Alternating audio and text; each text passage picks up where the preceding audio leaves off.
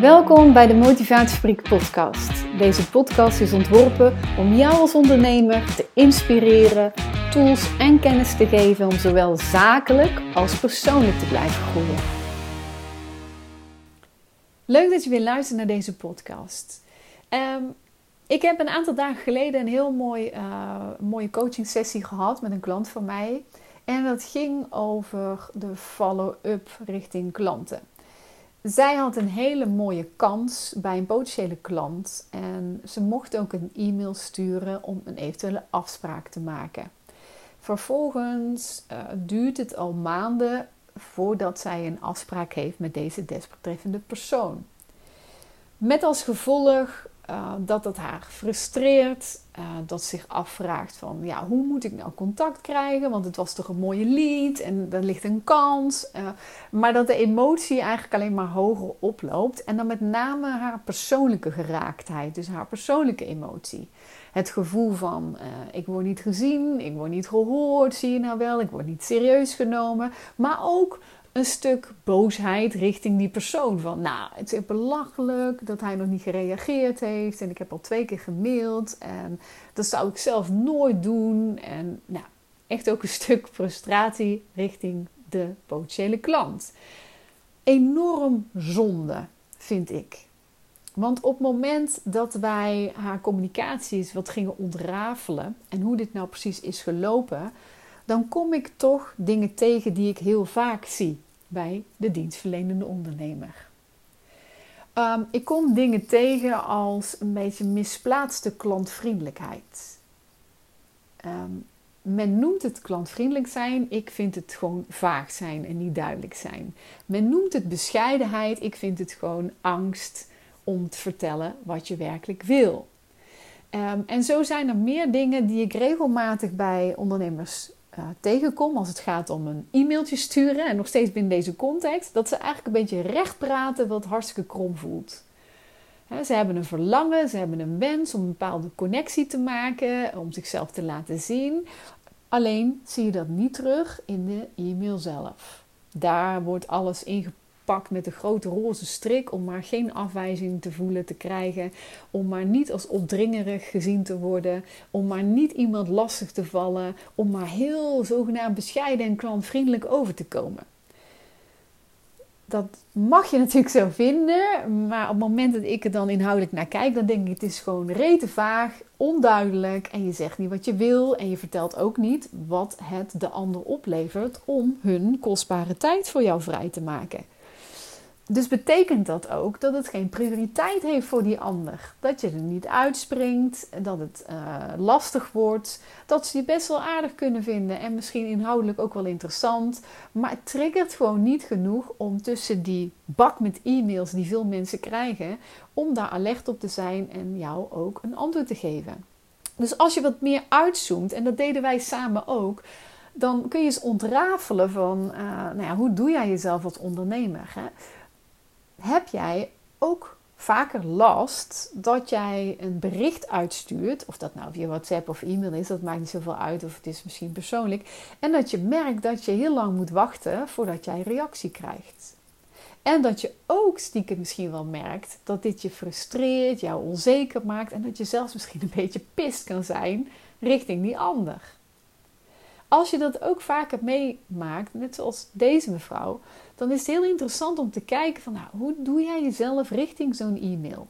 Hou het gewoon eens binnen een context, binnen een voorbeeld. Ehm, wat doe je van tevoren? Wat denk je van tevoren? Hoe schrijf je zo'n mail? Wat komt er nou allemaal naar boven voor gedachten, voor gevoelens terwijl je zo'n mail schrijft? Wat vind je van jezelf? Wat vind je van de ander? Waar moet het aan voldoen?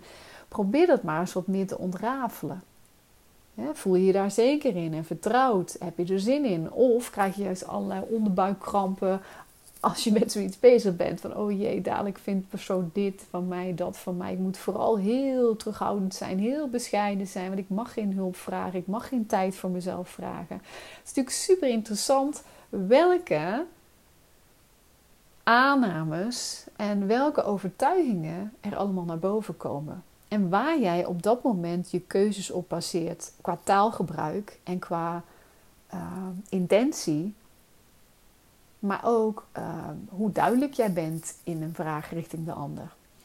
En het mooie was, op het moment dat we dat ook bij haar gingen ontrafelen, kwam dus inderdaad heel duidelijk naar boven dat ze het lastig vindt uh, om voor zichzelf te gaan staan, dat ze zich onzeker daarin voelt, dat ze het lastig vindt om uh, ja, tijd voor zichzelf te vragen, dat ze bang is dat ze opdringerig is. Wie is zij nu om zo'n ja, uh, belangrijk iemand eh, te storen? Dus er ontstond ook een soort ongelijkwaardigheid. En al die kleine gedachtetjes, kleine triggers en gevoelens vanuit de onderbuik, ja, die maakte dat de toonzetting van zo'n mail natuurlijk heel erg vaag en eigenlijk uh, terughoudend is. Enorm zonde. Want het doet ook iets met die ander. Hè? Die ander weet dan ook niet, ja, wat wil je nou? Wat is dit nou eigenlijk? Ja, ga ik hier mijn tijd aan vrijmaken? What's in it for me? Um, dat wordt natuurlijk enorm benadrukt op deze manier. Probeer je steeds meer bewust te zijn waar jij op bent ingeplucht, op bent ingetuned. Ben je ingetuned op angst? Ben je ingetuned op iets wat je juist wil vermijden? Of ben je ingetuned op vertrouwen? Hè? Op de helper in jou. Dat het goed komt. Dat het leuk is. Dat het prima is. En dat je de ander hier ook mee kan helpen. Daar zit een wezenlijk verschil. En iedere keer als ik met een ondernemer de context van zo'n e-mail ontrafel, dan gaat het niet zozeer om de e-mail, maar het gaat om het patroon. En we gaan echt terug naar de fase van voor de e-mail. vertel mij eens hoe je je voelde, dat je hiervoor ging zitten. Wat doe je dan? Welke gedachten komen er? Maar ook welke signalen in het lichaam zijn er aanwezig? dat onderbuikgevoel, uh, allerlei uh, negatieve gedachten of allerlei dingen die je graag wil voorkomen. Van oh jee, ik wil niet uh, die opdringerige persoon zijn. Ik wil niet arrogant overkomen. Wie ben ik? de ongeschreven regeltjes die naar boven komen. Word je daar maar eens bewust van hoe jij jezelf doet. Mits je hier ook tegenaan loopt natuurlijk. Want dat is enorm interessant. Waar ben je op ingeplucht? Ben je ingeplucht op dat vertrouwen? Of ben je ingeplucht op wat je wil vermijden? en, want dat gaat de toonzetting veroorzaken. Dat gaat de toonzetting van de mail benadrukken. Dat gaat jouw woorden creëren. Dat gaan jouw gedachten uh, gaan die dan uh, daarmee aan de lopen of aan de haal. Dus waar je op bent ingeplucht, daar gaat je hoofd taal voor verzinnen. Daar gaat je hoofd strategie voor verzinnen. En dus is heel erg benieuwd van ben je ingeplucht op waar jouw hart een sprongetje van maakt of wat jij echt graag wil. Of ben je ingeplucht op die kramp in je onderbuik en dat je er eigenlijk niet zo zin in hebt en heel erg tegenop ziet. Nou, op het moment dat je herkent dat jij toch wel vaker tegen dat soort mails opziet en daar misschien toch ook wel een beetje vaag in blijft. En dat ook misschien een beetje recht praat als ja, maar dan ben ik klantvriendelijk en dan ben ik uh, bescheiden. Tune dan maar eens in of dat werkelijk zo is. Want wat houdt jou werkelijk diep van binnen tegen om gewoon helder, duidelijk te zijn van wat jij belangrijk vindt, wat jij wil van deze persoon? Op natuurlijk een liefdevolle, respectvolle manier die bij jou past. Wat houdt jou werkelijk diep van binnen tegen? En door terug te gaan naar het voorbeeld, door terug te gaan naar een situatie waarin je dit voor het laatst ook tegenkwam, kun je steeds meer bewust worden van hoe doe jij jezelf richting, in dit geval, het schrijven van zo'n follow-up e-mail. Ontdek dat maar eens, word je daar maar eens bewust van. Want het heeft mijn klant ook enorm geholpen om dat echt stap voor stap te ontrafelen. Want daarin kwamen wij ook de overtuigingen tegen, de ongeschreven regels. Ik mag er niet zijn, de ander is belangrijker. Ik moet me kleiner maken. Ik mag niet om tijd vragen.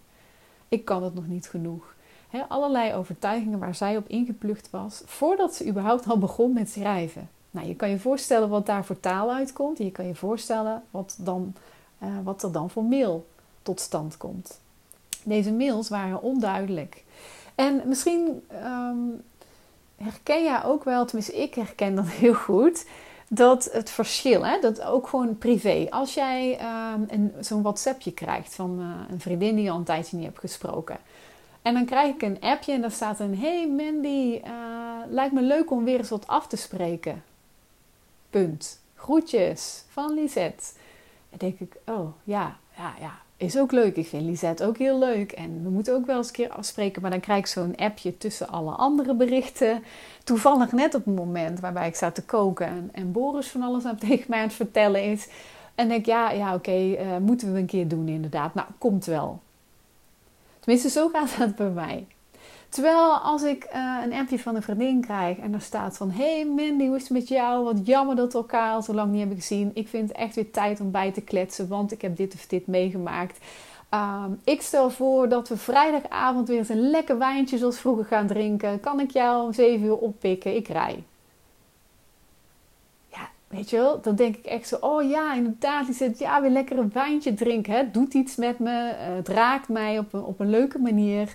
Uh, ik mis haar ook. Uh, het is inderdaad lang geleden. Ik heb ook zin in dat wijntje. En ze doet meteen een concreet voorstel, waardoor ik niet allemaal hoef na te denken wanneer ik tijd heb en wanneer het misschien zou kunnen en over en weer mailen. Nee, vrijdag 7 uur en ze haalt me nog op ook. Dat is leuk zeg, dat vind ik sympathiek. En meteen uh, check ik even snel, ook al ben ik aan het koken, toch mijn agenda en doe ik even een duimpje op de WhatsApp en hebben we een afspraak staan ik weet niet hoe het bij jou zit, maar dat geeft mij gewoon een heel ander gevoel. En daarmee is zij niet opdringerig en is zij niet uh, te direct, maar vind ik dat juist heel erg lekker en fijn en duidelijk. En weet ze me ook persoonlijk gewoon in mijn hart te raken dat ze me echt mist en dat ze echt moeite wil doen en, en dat ze ook nog over na heeft gedacht wanneer en hoe laat en dat ze me op wil halen. Ehm, al die kleine dingetjes die gewoon, die ik voel, die gemeend zijn, die, die raken mij gelijk en, en, en doen mij ook tot actie aanzetten. En het is maar natuurlijk een voorbeeldje. Maar zie het ook zo naar gewoon een potentiële klant. We zijn gewoon mensen. En mensen doen zaken met mensen. En mensen hebben het tegenwoordig gewoon wat drukker. En hebben heel veel e-mails. En moeten keuzes maken. En de een kan dat beter dan de ander. Maar dat betekent niet dat als er niet meteen gereageerd wordt, dat je dan persoonlijk geraakt moet zijn. Blijf bij die helderheid. Ga weg bij de geraaktheid. Kijk helder naar de context. En ga nog eens voelen voordat je bijvoorbeeld zo'n e-mail stuurt, of misschien nu een vervolg gaat sturen op een e-mail waar je nog geen antwoord op hebt gehad. Ga maar eens voelen, diep van binnen. Wat is werkelijk belangrijk voor jou? Wat wil jij echt? als het gaat om deze follow-up. Wat is echt diep van binnen belangrijk voor jou? Wat wil je echt? Ga maar eens terug naar het gevoel, naar dat vertrouwen wat jij wil, wat jij belangrijk vindt. En schakel vervolgens de helper in jou, want dat zijn wij als deze verleners, we willen allemaal heel graag helpen en goed doen. Schakel die helper hierop in. Als jij het echt belangrijk vindt om contact te hebben met deze persoon, omdat je voelt dat je die organisatie echt kan helpen en je voelt die passie, laat dat dan ook duidelijk zijn in de e-mail. Zet de helper in. Zodat het ook op een liefdevolle manier duidelijk wordt voor die ander wat jij te betekenen hebt voor die ander. Hoe je de ander juist kan helpen als jullie contact hebben. Wat je kan betekenen, wat je kan doen, wat het hun oplevert. Op een liefdevolle manier vanuit jouw hart. En op het moment dat je goed voelt wat jij belangrijk vindt, dan kan je hoofd daar ook lekker creatief in zijn. Hoe kan je juist die ander helpen? Door duidelijk te zijn. Door de ander ook duidelijk bewust te maken welke resultaten jullie contact al kan brengen. En of dat nou inspiratie is, of dat nou tips zijn, of dat een steuntje in de rug kan zijn of een luisterend oor. Zet het erbij. Laat iemand dat ook oprecht voelen. Wat ook alweer de aanleiding was voor dit gesprek. Wat zij belangrijk vinden, wat hun getriggerd heeft. Wat jij denkt dat voor hen ook zou kunnen helpen. Want vergeet niet, zij zijn niet de expert. Jij bent de expert. En heel vaak zijn onze klanten zich nog niet helemaal bewust van het feit wat onze dienst kan opleveren. Wij zien dat allemaal wel, maar een klant is zich daar niet altijd bewust van. Het is in principe gewoon nog een leek, zeg ik maar even heel zwart-wit. En wij zijn de expert. Dus we kunnen dan ons irriteren van, nou hè, als hij nou eens contact op zou nemen, dan zou ik hem heel erg kunnen helpen met zijn organisatie. Maar deze persoon voelt dat misschien nog niet, weet dat misschien nog niet, heeft daar ook nog helemaal geen inzicht in, omdat hij niet expert op jouw vakgebied is. En dat is nou juist waarom we hem zo goed kunnen helpen. Dat is nou juist waarom er ergens een trigger is geweest in het begin. Dus zet de helper in jou in door duidelijk te zijn, door de ander bewust te maken van de resultaten die jullie contact kan brengen, in welke vorm en doe ook meteen een concreet voorstel. Dat is zo lekker. Het is gewoon lekker als jij duidelijk bent. Het is gewoon fijn als je duidelijk bent. Het lijkt me leuk om een wandeling te maken en ik trakteer je op dat koffietentje op de hoek bij jou. Of het lijkt me juist heel efficiënt omdat je het al druk hebt, dat we het gewoon even via Zoom doen. Dan kost het je maar een half uurtje en hier is de inlogcode. Schrikt het jou als ik je maandag om 9 uur, als we maandag om 9 uur even inloggen? Of als ik je maandag om 9 uur even bel en gezien jouw volle agenda heb ik daar ook respect voor, dus ik zal het kort houden en we hebben het hier en hier en hier over. Of ik wil je dit of dit vragen of ik wil hierover sparren. Wees daarin helder. Doe een leuk, leuk concreet voorstel in de vorm en in de datum en de tijd. Dat helpt mensen om een besluit te nemen en om even snel te kijken. En ik zal je, kan je echt verzekeren, en dat zag ik bij deze klant ook, hoe snel er dan gereageerd wordt. En of het een positieve reactie is of een negatieve reactie op jouw vraag, dat kunnen we natuurlijk nooit beïnvloeden. Maar je merkt vaak wel als je het op deze manier aan de klant, potentiële klant voorlegt, dat er sneller een reactie komt. En soms is die reactie, nou, ik heb het toch niet nodig, of het komt te vroeg, of ik heb er nu geen zin of geen tijd voor. Maar vaak komt er dan ook nog een tegenreactie van. Maar het kan wel volgende week. Of je mag me wel in september even terugbellen, want dan zie ik meer mogelijkheden. Doordat jij heel duidelijk bent, wordt de klant ook duidelijker en wordt over het algemeen iemand veel meer getriggerd om reactie te geven. En ik zag het dus ook, en vandaar dat ik deze podcast ook wilde maken, eh, wat een groot verschil het bracht voor uh, de klant waar ik het net over had, toen zij wel ging voelen: wat wil ik nu? En voor welke tijd wil ik graag een afspraak? En waarom? Waarom is dit ook voor die ander zo belangrijk om voor een bepaalde periode met elkaar te spreken? En dat heeft ze heel liefdevol verwoord. En ze heeft ook meteen een voorstel erin gedaan. En echt waar, ze had gewoon meteen reactie en de afspraak staat. Uh, en dat gun ik iedere ondernemer. dat het je allemaal niet veel tijd en moeite kost. En dat je niet het idee hebt dat je allemaal achter mensen aanloopt. Wat je vaak alleen maar onzekerder maakt. En wat vaak alleen maar twijfel oproept. En emotionele geraaktheid. Dat is zonde en dat is niet nodig. Dus mocht je dit herkennen, uh, ga eens terug. Hoe doe jij jezelf? Ga maar eens voelen. Ga maar eens zitten.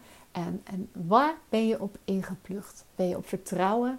En vanuit je hart ingeplucht op wat jij belangrijk, mooi en waardevol vindt? Of ben je ingeplucht op wat je wil vermijden en op een stuk angst of belemmerende overtuigingen? Check het maar, want dat alleen al gaat je inzicht geven en gaat de toonzetting veranderen in jouw communicatie. Ik wens je wel heel veel plezier met de volgende coole, duidelijke en inspirerende mail aan een potentiële klant. Tot de volgende keer!